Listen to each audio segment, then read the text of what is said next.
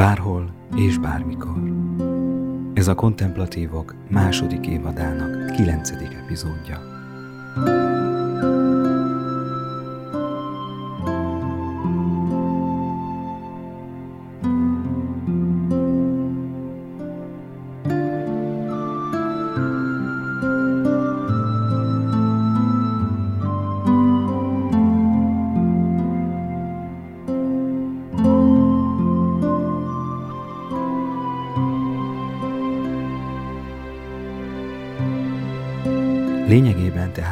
Az érzelmi jellegű Istenképünket vizsgáljuk, akkor nem azt a kérdést tesszük fel magunknak mindenek előtt, hogy hogyan beszéltek nekünk annak idején Istenről, avagy kaptunk-e vallási neveltetést, avagy sem.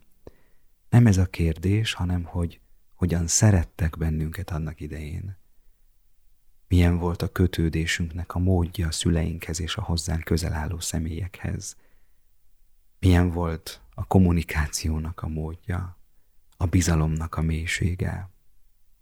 Mindezek a mélyen lévő és érzékeny témák és kérdések ahhoz, amelyeknek a megközelítése azért szükséges, hogy formába tudjam önteni, ki tudjam mondani azokat az érzéseimet, pozitív és negatív érzéseimet egyaránt, amelyek Isten kapcsán bennem megszületnek, amelyek bennem vannak és megint csak ki kell emelnünk, hogy az érzelmeink eme egyre pontosabb megfogalmazása a kulcsa annak, hogy ezek az érzések aztán szépen lassan változzanak is. Amennyiben a negatívat egyre jobban leépítjük, és a pozitívat pedig egyre jobban beépítjük, ahogy ezt a múltkori epizódban is elmondtuk már. Milyen tényezők lehetnek még, amelyek az érzelmi jellegű istenképünket befolyásolják? Sok ilyen van még. És itt mindenek előtt hozzátenném azt, hogy ahogy a gyermek fejlődik és növekszik, és hogy egyre több dolgot meghall és megért, egyre több információ jut el hozzá, ezért itt már nyilván nem csak arról beszélünk, hogy az érzelmi jellegű istenképe formálódik, hanem az értelmi jellegű is. Főleg, hogyha hall információkat Istenről, bemutatnak neki egyfajta istenképet, akár a családban, akár az iskolában aztán, ezek már az ő értelmére is hatnak. Tehát amikor most beszélünk különböző tényezőkről, amelyek befolyásolják az istenképünket, így gyakorlatilag most már párhuzamosan beszélhetünk az érzelmi és az értelmi jellegű istenképünknek a formálódásáról. Ezek a tényezők talán mindkettőre valamilyen módon hatnak. Az első ilyen tényező például a szülők nevelési stílusa. Mennyiben használták a szülők Istent, Isten nevét, mint pedagógiai fenyítő eszközt, amelyel saját akaratukat legitimizálták. Például, amikor már nem tudtak semmilyen hatást elérni a, a gyereknél, hogy a gyerek ne csinálja azt, amit a szülők nem szerettek volna, hogy csináljon, akkor előkerülhetett egy haragvó Istennek a fenyegetése, vagy egy sértődős Istennek a szomorúsága. Ne csináld ezt, ne csinálj rosszat, mert Isten megver, megbüntet. Nagyon meg fog rád haragudni, és ha nagyon megharagszik, akkor ő előveszi a büntetést.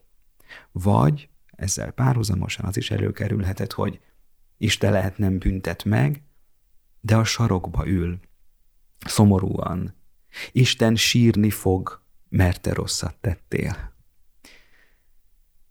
Nagyon fájdalmas látni, és láttam én is sokak életében, lelkivezetésben, lelkigondozásban, hogy valakik évtizedekig hordozhatják magukban ezt a gyermekkorukban beléjük ivódott Isten képet, érzelmileg is.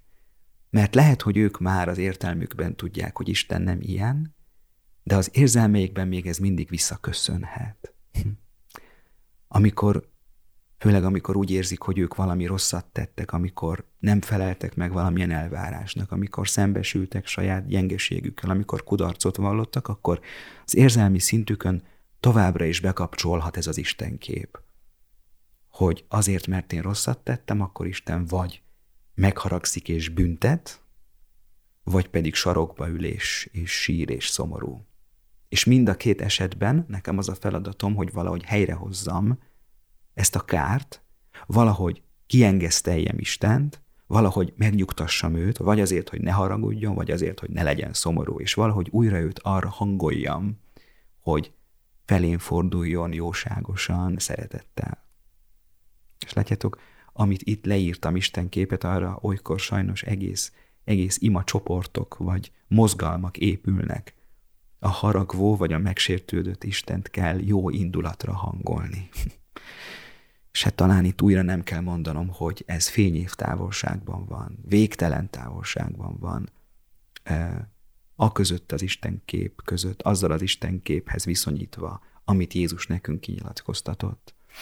Tehát, és itt mennyire érdekes megállapítani, hogy így spirituális vagy vallási módon legitimizációt kap egy olyan istenkép, amit valaki gyermekkorában magába szívott, nem is tehetett róla, de a szülei nevelési stílusához ez hozzá tartozott, a haragvó Isten fenyegetése, vagy a sértődős Isten szomorúsága, akiket le kell nyugtatni, és ez, hogyha reflektálatlan marad az emberi személyben, ha valaki nem ébred rá arra, hogy Isten nem ilyen, akkor ez továbbra is ott lehet valakinek a belső világában, sőt, mondom, akár még elfogadást is nyerhet bizonyos e, lelkiségi mozgalmakban, bizonyos imakörökben.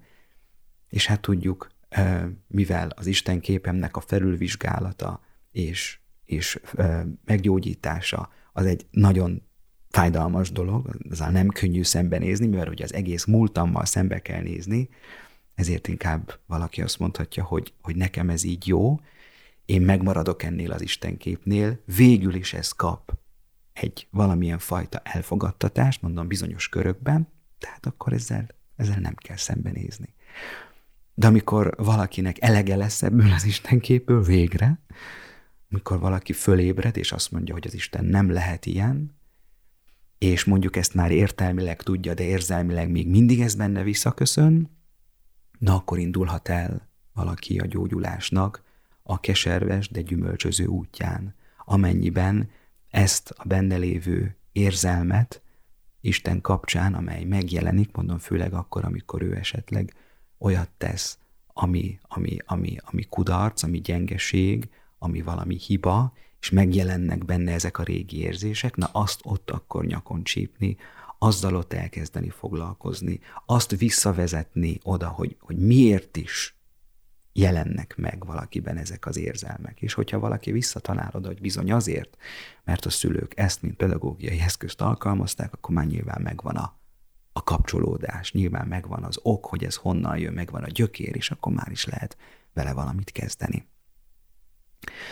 Aztán másik ilyen tényező, hogy amikor a felnövekvő gyerek látja, és ez főleg vallásos családokra jellemző szülei életének az ellentmondásosságát, vallási életük és zárt ajtók mögött megélt életük kapcsán, amikor kívülről mások felé megy a jámborság, minden szép és minden jó, mutatunk magunkról egy képet, de belül zárt ajtók mögött pedig megjelenhet a feszültség, bizalmatlanság, a kommunikáció hiánya, szeretetlenség. Ez az ellentmondás is okozhat komoly istenképi torzulásokat a gyermeknek a belső világában. Vagy az, amikor a gyermek már iskolába kezd járni, és mondjuk az iskolai teljesítményét szeretnék a szülők növelni, vagy fokozni azzal, hogy oda teszik az Istent, mint, mint elváró tényezőt, hogy teljesítened kell, különben Isten nem fog szeretni, vagy nem fog úgy szeretni, vagy nem fog megáldani. Tehát amikor nem csak szülői ilyen maximalista típusú elvárások vannak, hanem oda van téve Isten is, aki még a szülők fölött is van, akinek ilyen végtelen elvárásai vannak, amit sosem lehet megugrani. És akkor a gyermekben kialakul a teljesítménykényszer. Teljesítenem kell, mert nem csak a szüleim szeretetét vesztem el, hanem még Isten közelségét, jóságát, szeretetét is elvesztem, hogyha nem teljesítek. És ez a fajta teljesítménykényszer, a maximalizmus, a perfekcionizmus, azaz a hibátlanságra való törekvés, milyen sokak belső világában ott maradhat akár egész életükben. Erről egyébként még fogunk beszélni később ezekről a ö, érzelmi jellegű benső ö, rendszereinkről, amikor valaki tényleg soha nem érzi magát elég jónak, vagy soha nem érzi úgy, hogy hibázhat, mert mindig tökéletesen kell valamit csinálnia. Ennek is komoly istenképi vetületei vannak, amennyiben valaki azért törekszik a hibátlanságra, mert úgy érzi, hogy ha nem lenne hibátlan, akkor Istent veszíteni el, vagy Isten áldását és szeretetét veszíteni el. Lesz még erről szó. Ezek most mind negatív tényezők voltak, amiket, amiket eddig elmondtam, de most nézzünk meg néhány pozitív tényezőt, amelyek a felnövekvő gyerek életében megjelenhetnek, mint tapasztalatok, és amelyek jó irányba, pozitív irányba alakítják az érzelmi és értelmi jellegű Isten képét. Például egy ilyen lehet a családban megélt szeretettségnek a hangulata, a szeretettség légköre, amit a gyermek érez és magába szíva, hogy fölnövekszik. Nem a problémamentességről van itt szó. Nem arról van szó, hogy egy családban nincs feszültség, vagy nincs veszekedés, hanem arról van szó, hogy mindezek ellenére a családi rendszert betölti a szeretetnek, a szeretettségnek a hangulata és légköre. Tehát a gyermek úgy érzi, hogy bármennyire is vannak néha problémák, szeretve vagyok, a szeretet légkörében vagyok. Ehhez köthető nyilván az ősbizalomnak egyrészt a kialakulása, másrészt a tovább való mélyülése, a fejlődése. Hogy én biztonságban vagyok. Én bízhatom azokban, akik azt állítják, hogy szeretnek engem, mert tényleg szeretnek engem. Ezek nem csak szavak, nem csak kifejezések, hanem ez egyrészt tettekben megnyilvánul, másrészt ugye a, a légkörben, a hangulatban benne van, hogy én, én bízhatom bennük, én biztonságban vagyok. Ha baj lenne, akkor ők engem megvédenek. És látjátok, ebben a fajta szeretettség légkörben jelenhet meg az a nagyon-nagyon fontos e, igazság, amikor a gyermek elkezdi azt érezni, hogy az ő iránta való szeretet és az ő fejlődésére való ösztönzés a szét van választva.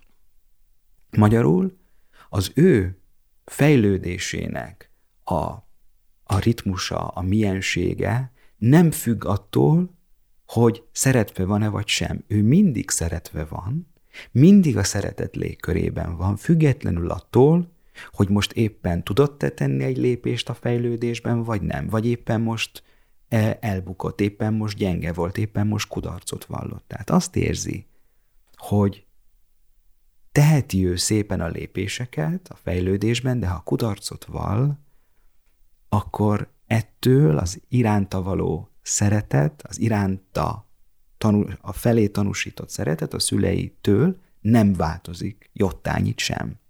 Tehát kap egy folyamatos ösztönzést arra, hogy fejlődjön, hogy jobb legyen, hiszen nyilván minden szülő ezt szeretné, hogy a gyermek szépen fejlődjön, tanuljon, egyre jobb legyen, egyre okosabb legyen, hogy majd annak idején képessé váljon egy, egy boldog, kiteljesedett sikeres életnek a megélésére. Persze, ez minden szülőnek a vágya, de miközben a gyermek kapja ezt a folyamatos ösztönzést, közben érzi azt is, hogy mindentől függetlenül árad rá a szeretet. Mindentől függetlenül szeretve van.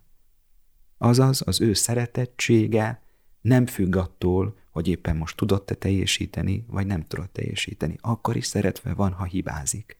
Akkor is szeretve van, ha rossz jegyet hozott.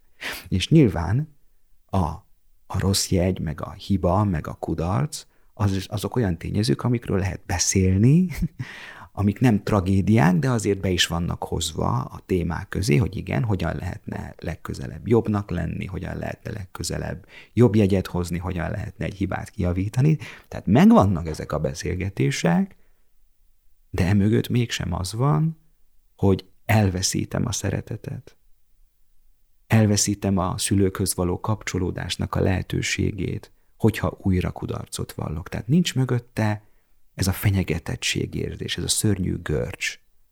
Szeretve vagyok mindig, és közben beszélünk arról, közben azon vagyunk, hogy hogyan lehetnék jobb és még jobb. És látjátok, ez, ez nagyon pozitívan formálja a gyermek érzelmi és értelmi jellegű istenképét. Mert azt érzi, hogy az iránta való szeretet megléte független a fejlődésének a pillanatnyi sikertelenségétől. Bármilyen kudarc érheti őt, közben a szeretettsége megmarad. Na és ez nagyszerűen ráépülhet pozitív módon az Istennek az arcára, az ő érzelmi és értelmi jellegű Isten képére, amennyiben később majd szembesül azzal a kinyilatkoztatás alapján, hogy Isten tényleg ilyen, hogy ő tényleg minden pillanatban szeret, és nincs olyan tényező, ami miatt elveszíthetném a szeretetét, és közben ő engem motivál a fejlődésre. Tehát ez is hozzá tartozik a pozitív Isten képhez, hogy Isten akarja, hogy fejlődjek, akarja, hogy jobb legyek. Nem akarja, hogy ne használjam ki magamban azokat a szunnyató potenciálokat, azokat a lehetőségeket, azokat a képességeket. Isten nyilván pontosan a szeretete miatt azon van, hogy fejlődjek, hogy jobb legyek, hogy használjam a képességeimet, használjam a karizmáimat. De a kudarc, a gyengeség, a hiba viszont nem fogja őt arra késztetni, hogy visszavonja tőlem a szeretetét.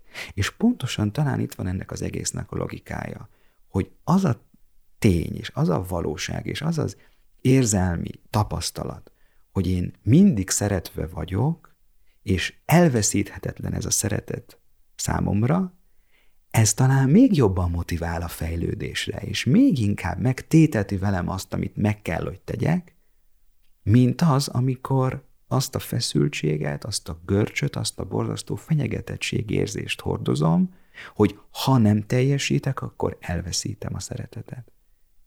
És egyébként nyilván, zárójelben megjegyzem, ez utóbbi is működik és működhet sajnos sokak életében is. Valakik ebben a teljesítmény kényszerben élik le az életüket, és, és tényleg teljesítenek, tényleg sikert sikerre halmoznak, tényleg, de aztán kiderül, hogy közben az ő belső motivációjuk az, hogyha ezt nem teszem meg, ha nem vagyok sikeres, ha nem vagyok jó, akkor, akkor elveszítem akár Isten szeretetét, akár a többi ember szeretetét, akár saját magam szeretetét magam felé, mert ezek is ugye mind összefüggnek. Mert hogyha én gyenge vagyok, akkor senki vagyok. Ha hibázok, akkor nincs többé identitásom. Értelmezhetetlen vagyok, gyenge emberként. Olyan emberként, aki éppen nem a nem a legjobbat és a legtöbbet tette.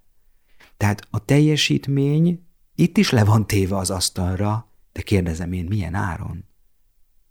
Ott mögötte súlyos boldogtalanság húzódik meg. Állandó feszültség, fenyegetettség, görcs.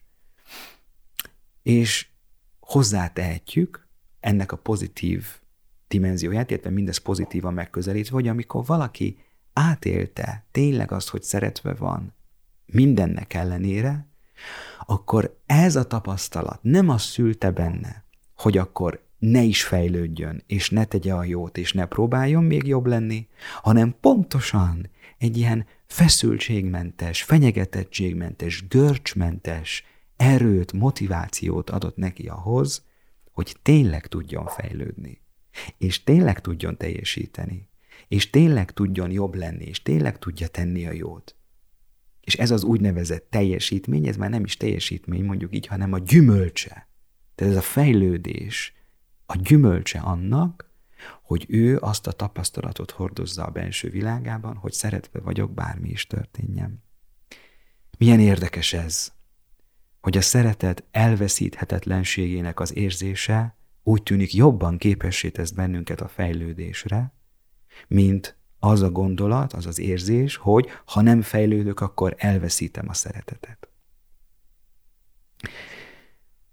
Milyen tényezők vannak még, amik a gyermek, a felnövekvő gyermek értelmi, érzelmi istenképét alakítják? Nyilván itt behozhatjuk a gyermeket közvetlenül körülvevő család ö, hozzáállását, az ő istenképüket, az ő kommunikációjukat, testvérek, nagyszülők, rokonok, Ezeket mind be lehet hozni. ők is átadhatják az elképzeléseiket, az istenképi elképzeléseiket a gyermek számára tudatosan, tehát akár azáltal, amit mondanak neki Istenről, és tudat alatt egyaránt, ahogy kommunikálnak vele, ahogy kötődnek hozzá, amilyen a bizalom ő közöttük. Aztán megyünk még tovább, ugye, ahogy a gyermek növekszik, viszik mondjuk templomba, vallásos családoknál, beiratják hitarra, és akkor itt megnyílik egy új világ számára, és itt van egy másik nagyon-nagyon nagy tényező, amely az emberi személy értelmi és érzelmi jellegű Isten képét befolyásolhatja, és ez pedig nem más, mint az egyházban szerzett tapasztalatok. Az egyház képviselői által közvetített istenképek. Na és itt ez egy, ez egy nagyon nagy téma, amelynek biztos, hogy vannak pozitív oldalai, és negatív fájdalmas oldalai egyaránt.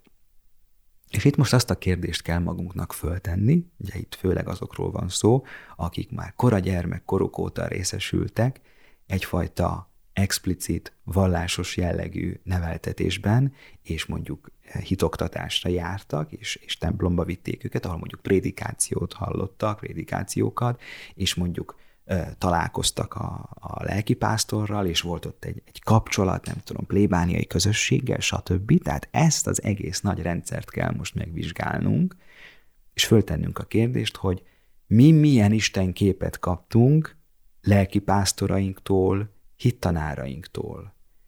Tehát papoktól, katekétáktól, szerzetesektől, szerzetes nőktől, stb. Tehát mindazon személyektől milyen egyrészt milyen kimondott istenképet, másrészt milyen érzelmi viszonyulást kaptunk, amelyek hatással voltak, vannak az értelmi és érzelmi jellegű istenképünkre. És miért egy, egy speciális téma ez, és miért emelem ezt ki külön? Itt most vissza kell térnünk ahhoz a gondolathoz, amit annak kapcsán elmondtam még annak idején, hogy akik e, azt a feladatot kaptuk, hogy Istenről hivatásszerűen beszéljünk, hogy úgymond szakmailag tanítsuk, hogy milyen az Isten, és kívülre, a külső szemlélő irányába, a világ felé vállaltunk egyfajta elköteleződést ebben, akkor mi már automatice nagykövetekké váltunk. Ugye emlékeztek a, a Fidzsi-szigeteki nagykövet e, szimbólumára, hogy mi már így vagyunk szemlélve azok által, akik kívülről közelítenek meg minket. Tehát lelkipásztorok, hittanárok, stb. Azok a személyek, akik ezt a szolgálatot fölvállalták, és akik, akik kívülre ezt mutatják, hogy igen, mi, mi elköteleződtünk a kereszténységben, az egyházban, nekünk ebben van egy, egy ilyen benfentes helyünk, és egy ezt kísérő speciális feladatunk. Na innentől kezdve ezek a személyek már úgy önmagukban Isten képformáló tényezővé válnak, akkor is, ha beszélnek Istenről, akkor is, ha nem, mert ők nagykövetek. A felnövekvő gyermek, meg a, a, a kamasz, meg a fiatal, tehát ahogy így megyünk előre az időben, így néz rájuk. Tehát, hogy megjelenik a pap, megjelenik a hitoktató, most mondok két ilyen példát, akkor az, egy, az mindegy, hogy mit mond. Persze majd az is nagyon fontos lesz, vú, sőt, hogy mit mond, de azzal, hogy ő megjelenik, azzal, hogy ő kisugároz magából valamit, azzal, hogy ő él valahogy, hogy neki van egy élete és vannak cselekedetei, ez már önmagában Istenkép formáló tényező a gyermekben. Miért? Mert a gyermek tudat alatt hozza magával azt a elvárást, azt a mindenkiben benne lévő, velünk született elvárást, hogy azok, akik azt állítják, hogy ők Istenhez tartoznak, és nekik az a dolguk, hogy Isten tanítsák, akkor ő rájuk már egyszerűen így nézünk. Nem tudjuk ezt magunkban kikapcsolni. Lehet, hogy később ki tudjuk egy kicsit kapcsolni, hogy később szét tudjuk választani azt, hogy, hogy ezek a személyek is úgymond csak szegény emberek, akik attól, hogy úgymond vállaltak egy külső szolgálatot, az egyházban, a kereszténységben, ezért még egyáltalán nem biztos, hogy úgy kell őket néznem, mint Isten nagyköveteit. Ez egy, ez egy érettebb lelki életben megtörténhet, mint szétválasztás, de kezdetben a gyermek, a kamasz, a fiatal ezt nyilván nem választja szét. És ezért gondoljunk vissza így a saját életünknek ezekre a tapasztalataira, hogy mi milyen viszonyulást kaptunk lelkipásztorainktól, hittanárainktól, és nagyon-nagyon fontos, milyen Istenről beszéltek nekünk. Mert hogy ők beszélnek nekünk Istenről, ők prédikálnak, tanítanak is, abban óhatatlanul megjelenik egy Isten kép. És ezt kell most megfigyelnünk. Erre kell egy kicsit visszaemlékeznünk. És megint csak szeretném kimondani, hogy emlékezzünk vissza a pozitívra is, és emlékezzünk vissza a negatívra is. És nézzük meg azt magunkban, hogy az egyházi képviselők által kapott Isten kép a mai napig hogyan határoz meg minket pozitív és negatív szinten egyaránt. És amikor felismerjük ebben a negativitást, hogy például volt egy olyan plébános, aki mindig az ostorozó Istenről beszélt. Hát ez sajnos elterjedt prédikációs fogás és istenkép. Sajnos. Ez, ez, egy, ez egy tragédia, de hát még itt tartunk, hogy nagyon sok plébános ostorozza a bűnt, ostorozza a világot, a rossz embereket, és ebben az ostorozásban nyilván nem csak az ő haragja, hanem a, a mindenhatónak a haragja is benne van, amennyiben Isten megharagszik a világ bűne miatt, és, és büntetni akar, és a többi, a többi. Vagy akit ugye ki kell engesztelni, vagy akit akár Jézus maga kiengesztelt. Ismerjük nagyon jól ezeket a torz, negatív képeket Istenről. És ezeket a felnövekvő gyermek megint csak magában szívhatja, mint, mint, mint képet, mint, mint érzelmi világot. És felnőtt korban pedig, pedig ezt kell valahogy leválasztani magunkról. Ennek kell búcsút mondani, hogy igen, lehet nekem ilyen Istenről prédikáltak, de én most már meg akarom ismerni azt az Istent, akit Jézus kinyilatkoztatott. Meg akarom ismerni az ő valódi arcát, és nem akarok az X plébános Isten képével azonosulni. És itt jön ez a bizonyos bátorság, amikor valaki azt mondja, hogy fel akarok ébredni, és meg akarom ismerni Istent a maga valóságában. És behozhatjuk természetesen a pozitív tényezőt is, hogy amikor egy, egy lelkipásztor e, tényleg a szerető Istenről beszélt, és lehet, hogy ez például kísérte neki az, az életének is valamilyen fajta kisugárzása, és ez is olyan szép. Tudjátok, ilyen viennei Szent János típusú plébánosok, akik lehet, hogy nem mondtak nagyon-nagyon-nagyon retorikailag kifinomult, gyönyörű mondatokat Istenről, de valamit, valamit sugároztak magukból. Lehet, hogy egyszerű módon beszéltek róla, de ott volt az életüknek egy, egy olyan fajta kisugárzása, az arcuknak egy olyan fajta kisugárzása, amelyből a hallgatóság számára az jött le, hogy, hogy ez az ember ismeri a szerető Istent. Ő egy, ő egy szerető Isten képet közvetít, még akkor is, ha mondjuk egyszerűen beszél erről. És aztán meg milyen szerencsések lehetnek azok, akik egy olyan lelkipásztort, hitoktatót, stb. kaphattak a keresztény közösség életükbe, akiknek a tanítása is, és az élete is a szerető Isten sugározta. Hát ez a, ez a lottó főnyeremény gyakorlatilag, amikor ilyen, ilyen előfordulhat.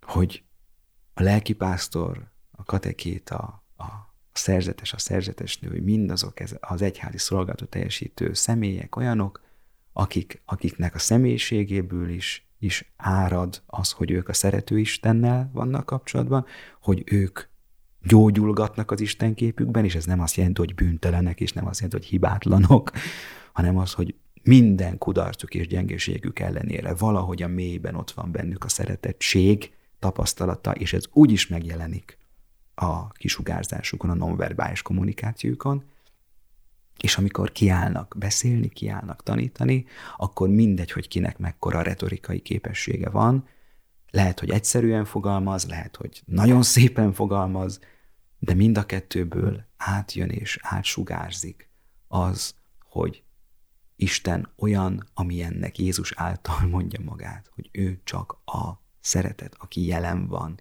és aki a legintimebb egységre hív önmagával.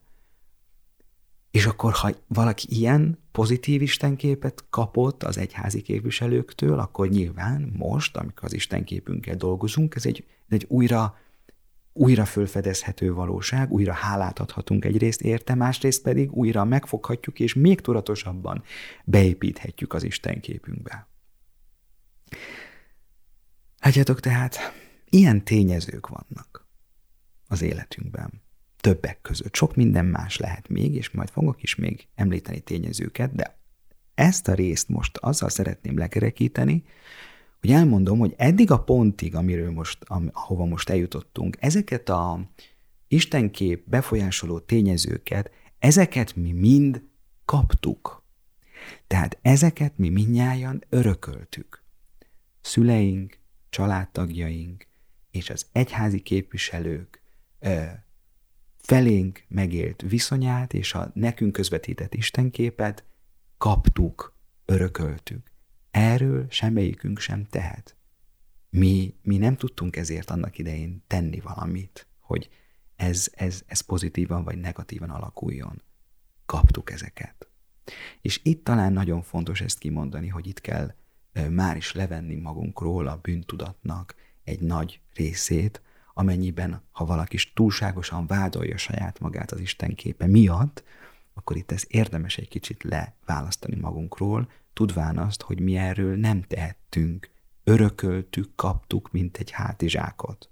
És ebben az érzelmi és értelmi jellegű istenképi hátizsákunkban, hiszem és vallom, van sok kincs, van sok pozitív dolog, és van sok fájdalom, van sok nehézség. Tudjuk, mit kell a kettővel csinálni. De ez egy csomag, ez egy hátizsák, amit hoztunk, amit kaptunk. Nem tehetünk róla. Örököltük. Arról viszont már nagyon is tehetünk. És ez nagyon is benne van már a mi felelősségünkben is, hogy felnőtt életünkben, tudatos, érett, felnőtt életünkben szembenézünk-e a hátizsákunkkal. Tehát, hogy a hátizsákot hordozzuk, arról nem tehetünk, de arról igen, hogy leélünk-e ezzel együtt egy egész életet, anélkül, hogy valaha megvizsgáltuk volna, mi van abban a hátizsákban, vagy pedig azt mondjuk, hogy igen, kaptam ezt az egészet, de rá akarok nézni tudatosan, és változtatni akarok rajta azokon a tényezőkön, amiken kell és amiken lehet. Tehát igen, ez már a mi felelősségünk, hogy tudatos életünkben, felnőtt életünkben szembenézünk el a megörökölt Isten képünkkel, vagy pedig leélünk egy életet ezzel. És sokan vannak, akik, akik leélnek egy életet a gyermekkorukban megörökölt Istenképpel. És ez még, és ez még akkor is nehézkes, hogyha ez az, ez az Istenkép pozitív, mert a pozitív Istenkép is még nagyobb tudatosításra szorul. De most gondoljunk bele abba, amikor ez valakinél egy negatív jellegű Istenkép, vagy egy nagyon-nagyon gyermeteg Istenkép, egy ilyen, egy ilyen mesés, fantáziával átszőtt Istenkép, és valaki leél ezzel egy egész életet. A felnőttkor belért ember nem mer rákérdezni, nem meri tudatosan megkritizálni a gyermekkorban kapott Istenképét. És akkor erre mondjuk azt, hogy sajnos le lehet élni egy egész életet egy hat éves kori Istenkép és kishittanos vallási gyakorlatok milliójében. Amikor egy sok-sok évtizedet megélt személynek is az Istenképe olyan, hogy ő a felhőkön ülő, hosszú szakáló bácsi, ilyen, ilyen alternatív Mikulás gyakorlatilag, aki a rosszakat megbünteti, a jókat megjutalmazza, aki ott van fönt, ott ül a felhőkön, és akihez elmondom reggel a kis verses imát, meg este a verses imát. És természetesen, hogy egy hat éves gyermeknek ilyen istenképe van, azzal nincsen semmi baj. Az ő istenképi fejlődésében még itt tart. Neki a mese, a fantázia, a világ, a szövi át még az Isten képét. Igen, ez teljesen rendben van egy pici gyermeknél. De amikor egy, egy felnőtt, egy idősebb szemét látunk így, aki, aki még mindig ezzel az Isten képpel él együtt, és sosem merte megkritizálni ezt a képet, sosem merte föltenni a kérdést magának, hogy, hogy, hogy tényleg ilyen az Isten, vagy, vagy, vagy esetleg ő, ő, ő más típusú. És amikor valaki nem teszi fel ezeket a kérdéseket, akkor, akkor az Isten kapcsolata és az Isten képe ilyen marad egész életében, és ez nyilván nagyon-nagyon sok negatív hatást fejthet ki az életében. Ellenben, amikor valakinek az életébe beköszön csupán a kérdés, hogy, hogy milyen az Isten, olyan-e, hogy én elképzelem, vagy esetleg más. Na és itt látok magam előtt oly sokszor rengeteg csodát, amennyiben hosszú évtizedeken keresztül, mikor valaki együtt élt egy bizonyos típusú istenképpel, de mégis azt mondja, hogy én ezt felül akarom vizsgálni. Én, én, én tudni akarom, hogy Isten milyen, és ha kell, akkor változtatni akarok. Milyen csodálatos ilyeneket látni, hogy bár valakibe bele lehet betonozódva hosszú évtizedek óta egy bizonyos típusú istenkép, de aztán megnyílik arra, hogy változtasson egzisztenciális, vitális szükségletét érzi annak, hogy, hogy változtasson és megismerje a Jézus által kinyilatkoztatott abbát, és ezért lépéseket tesz, áldozatot hoz, szembenéz ennek a nehézségével, leépíti a negatívat, beépíti a pozitívat. Fantasztikus ilyen példákat látni, és ez is csupán arról tesz tanúságot ez a tény, hogy az Istenkép képlékeny, az Istenkép változhat, csak föl kell ébrednünk, csak reflektálnunk kell és amint reflektálunk rá, tudni fogjuk, hogy milyen lépéseket kell tennünk ennek kapcsán. Még egy istenkép alakító tényezőt nézzünk meg, ami az átélt krízisek, a szenvedések, az átélt traumák, mert hogy bizony ezek is alakíthatják érzelmi és értelmi jellegű istenképünket egyaránt. Ebben benne lehet a negatív irány is. Milyen kegyetlen az az Isten, aki ezt megengedte az életemben. Átéltem egy krízist, megtörtént velem egy, egy nagy szenvedés ennek kapcsán. Traumatizálódtam, és fölmerül a kérdés, ha Isten jóságos lenne, ha ő szerető Isten lenne, akkor hogyan engedhette meg ezt az életemben? És valakinek éppen ezért ezek a súlyos szenvedések, nehézségek, amiket akár gyerekkorában, akár később átélt, bizony roncsolhatják az Isten képét. Illetve ott lehet mindenben a pozitív irányultság is. Hogy valaki pontosan az átélt krízis, szenvedés és trauma miatt nyílik meg az igazi Istennek a jelenlétére és szeretetére. Valakiben pont a szenvedés töri össze az egót és a régi istenképet. Valaki pont a szenvedése miatt nyílik meg a valódi Istennek a közelségére, amennyiben például rájön arra, hogy a negatív istenkép, az az Isten, akitől félni kell, aki távol van, az nem lesz nekem vigasztaló a szenvedéseim közepette. Én azzal az Istennel akarok együtt lenni, aki közel van, aki empatikus, aki szeret engem. És éppen ezért, amikor valaki egy szenvedése kapcsán rájön, hogy bizony nem ilyen istenképpel rendelkezik, mert akihez hozzá akart ő bújni a szenvedésében, az nem ilyen volt, hát akkor azt el kell engedni. Attól pucsut kell venni. És valaki ennél a pontnál nyílhat meg, pontosan az átélt szenvedése miatt. Az igazi Istennek, a valódi bensőséges közelségére, jelenlétére, szeretetére. Látjátok, mennyire érdekes, hogy ezek a szenvedések, ilyen kétélő kardok, a negatív irányt is hozhatják, tehát az, hogy sérül benne az Isten képünk, az én képünk, és a pozitív irányt is hozhatják, hogy pont ettől tisztul, pont ettől erősödik, pont ettől gyógyul az Isten képünk, én képünk, a többi emberrel való kapcsolatunk, úgy általában az önazonosságunk, úgy általában annyi minden a belső világunkban. És nyilván azt szeretnénk, hogy mindig eme utóbbi legyen, mert ugye szenvedés biztos, hogy van az életben, de kell még talán hozzá egy helyes hozzáállás, hogy az a bizonyos szenvedés, az ne tönkre tegyen, hanem megtisztítson, megújítson, új emberré tegyen bennünket. Mert ugye tudjuk, hogy a legnagyobb életbölcsességet, az Istennel való legmélyebb közelséget és az ő jelenlétében való legtudatosabb életet, az általában, általában a nagy szenvedéseink gyümölcseként sajátítjuk el. Ezeket nem lehet megtanulni könyvből, az Istennel való együttélésnek a bölcsességét, vagy amit még az első évadban említettünk, hogy a, ugye a non-duális szemléletet, a kontemplatív látát, stb. Ezek, ezek nem könyvből tanulható témák, hanem ugye általában a nagy szenvedés tapasztalata, és ahogy már annak idén is hozzátettük, a nagy szeretet, a nagy emberi szeretet tapasztalata is elősegítheti bennünk, hogy ez megtörténhessen bennünk, hogy megszülessen bennünk ez a bölcsesség. Tehát itt igen, ennél a pontnál ki kell mondani azt, hogy milyen sokszor egy titok, és milyen sokszor egy misztérium az, hogy nem tudjuk, hogy valakiben az a bizonyos szenvedés miért inkább Istenkép és énképi sérülést okoz, mint sem gyógyulást. Nem tudjuk, ez egy nagyon-nagyon egyéni kérdés, nagyon szubjektív, hogy ki hogyan kerül bele egy, egy szenvedésekkel teli szituációba. Ott ő milyen megküzdési stratégiát talál, milyen hozzáállást talál mindehez.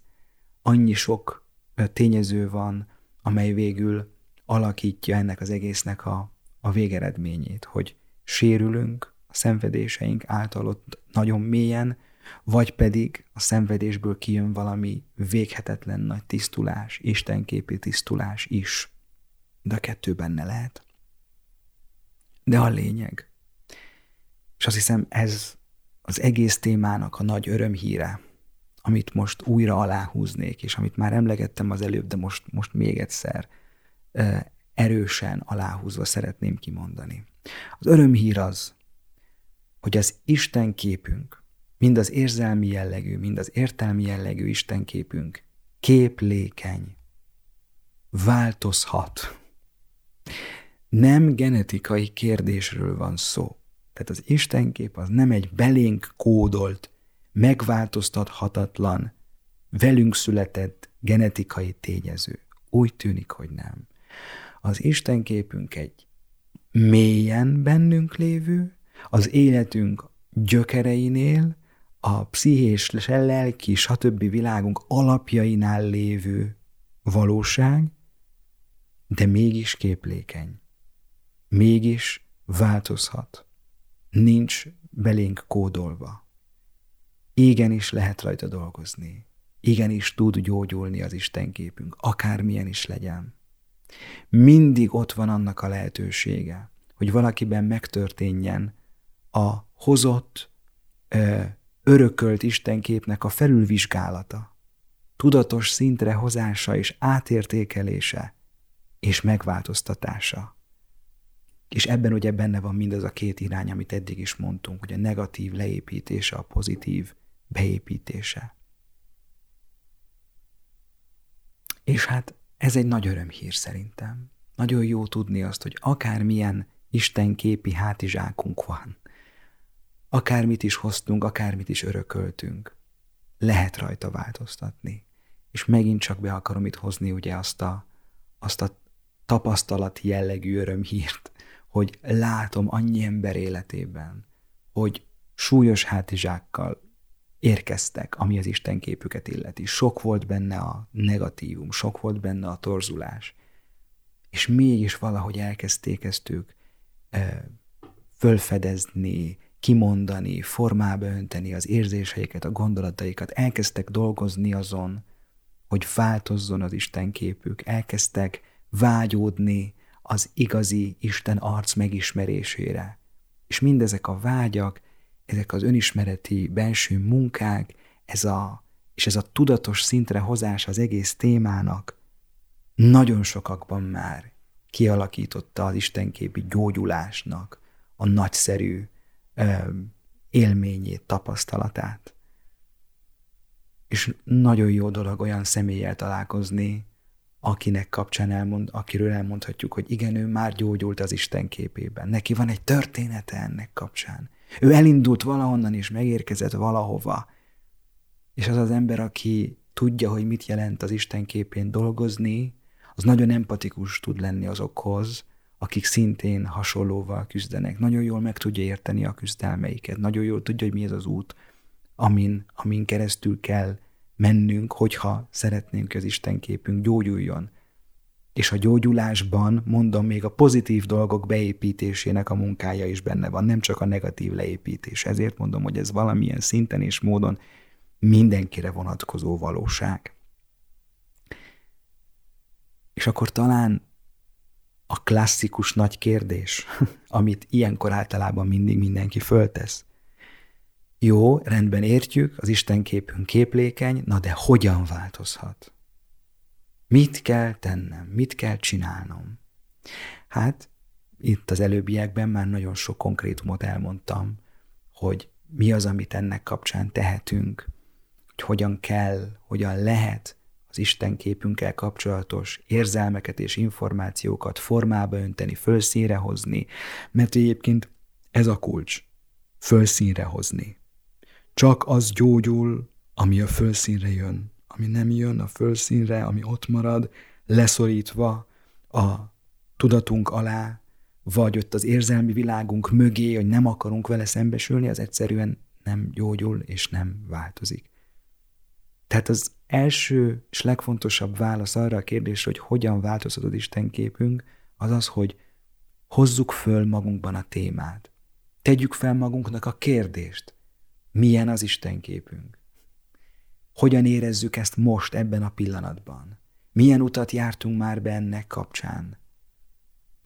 Hogyan lehet ezeket a bennünk lévő érzéseket és az értelmünkben lévő információkat Isten kapcsán újra tudatosítani, fölszíre hozni, szavakba önteni, formába önteni. Talán itt kezdődik.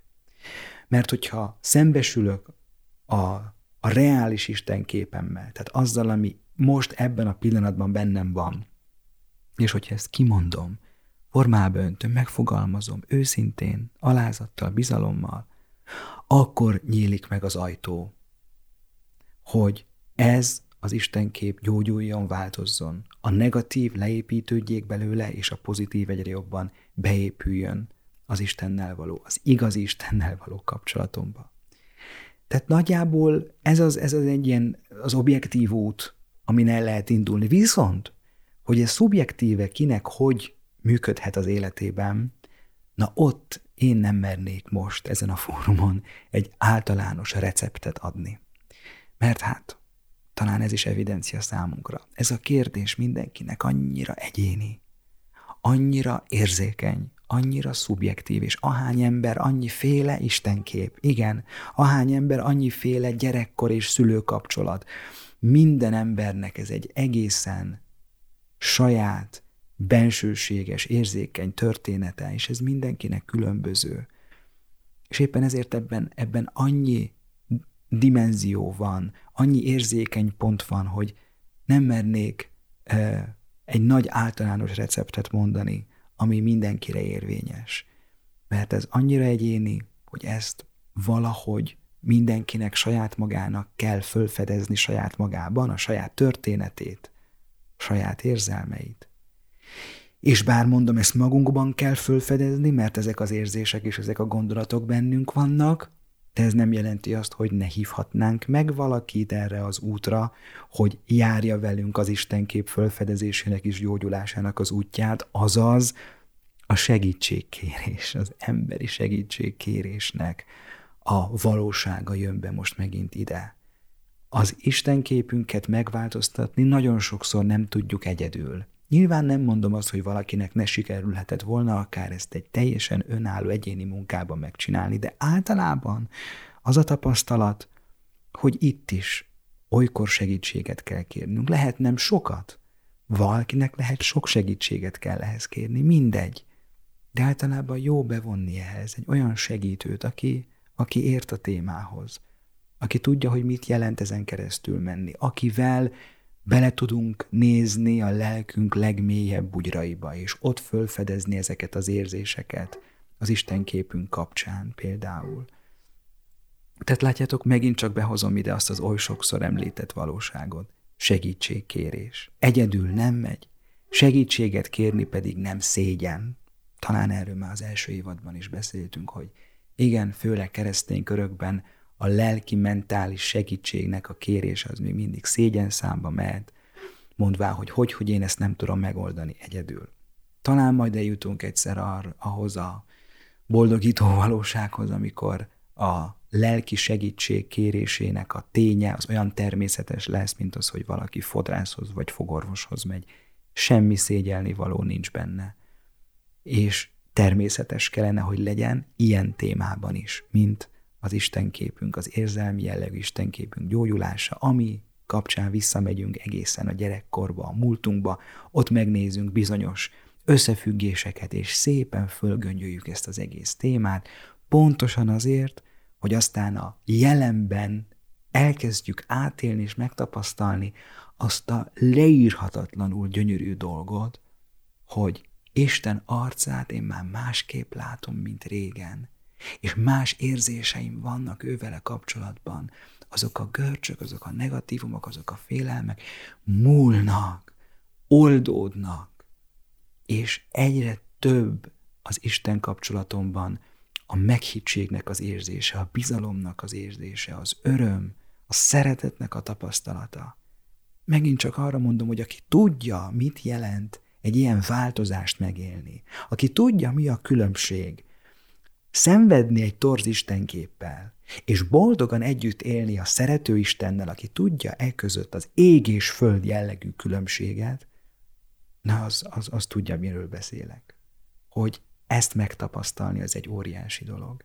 És aki úgy érzi jelen pillanatban, hogy ő szeretné a szerető Istent megismerni, akkor az most mindezek kapcsán talán kap egy motivációt ehhez. Lehetséges.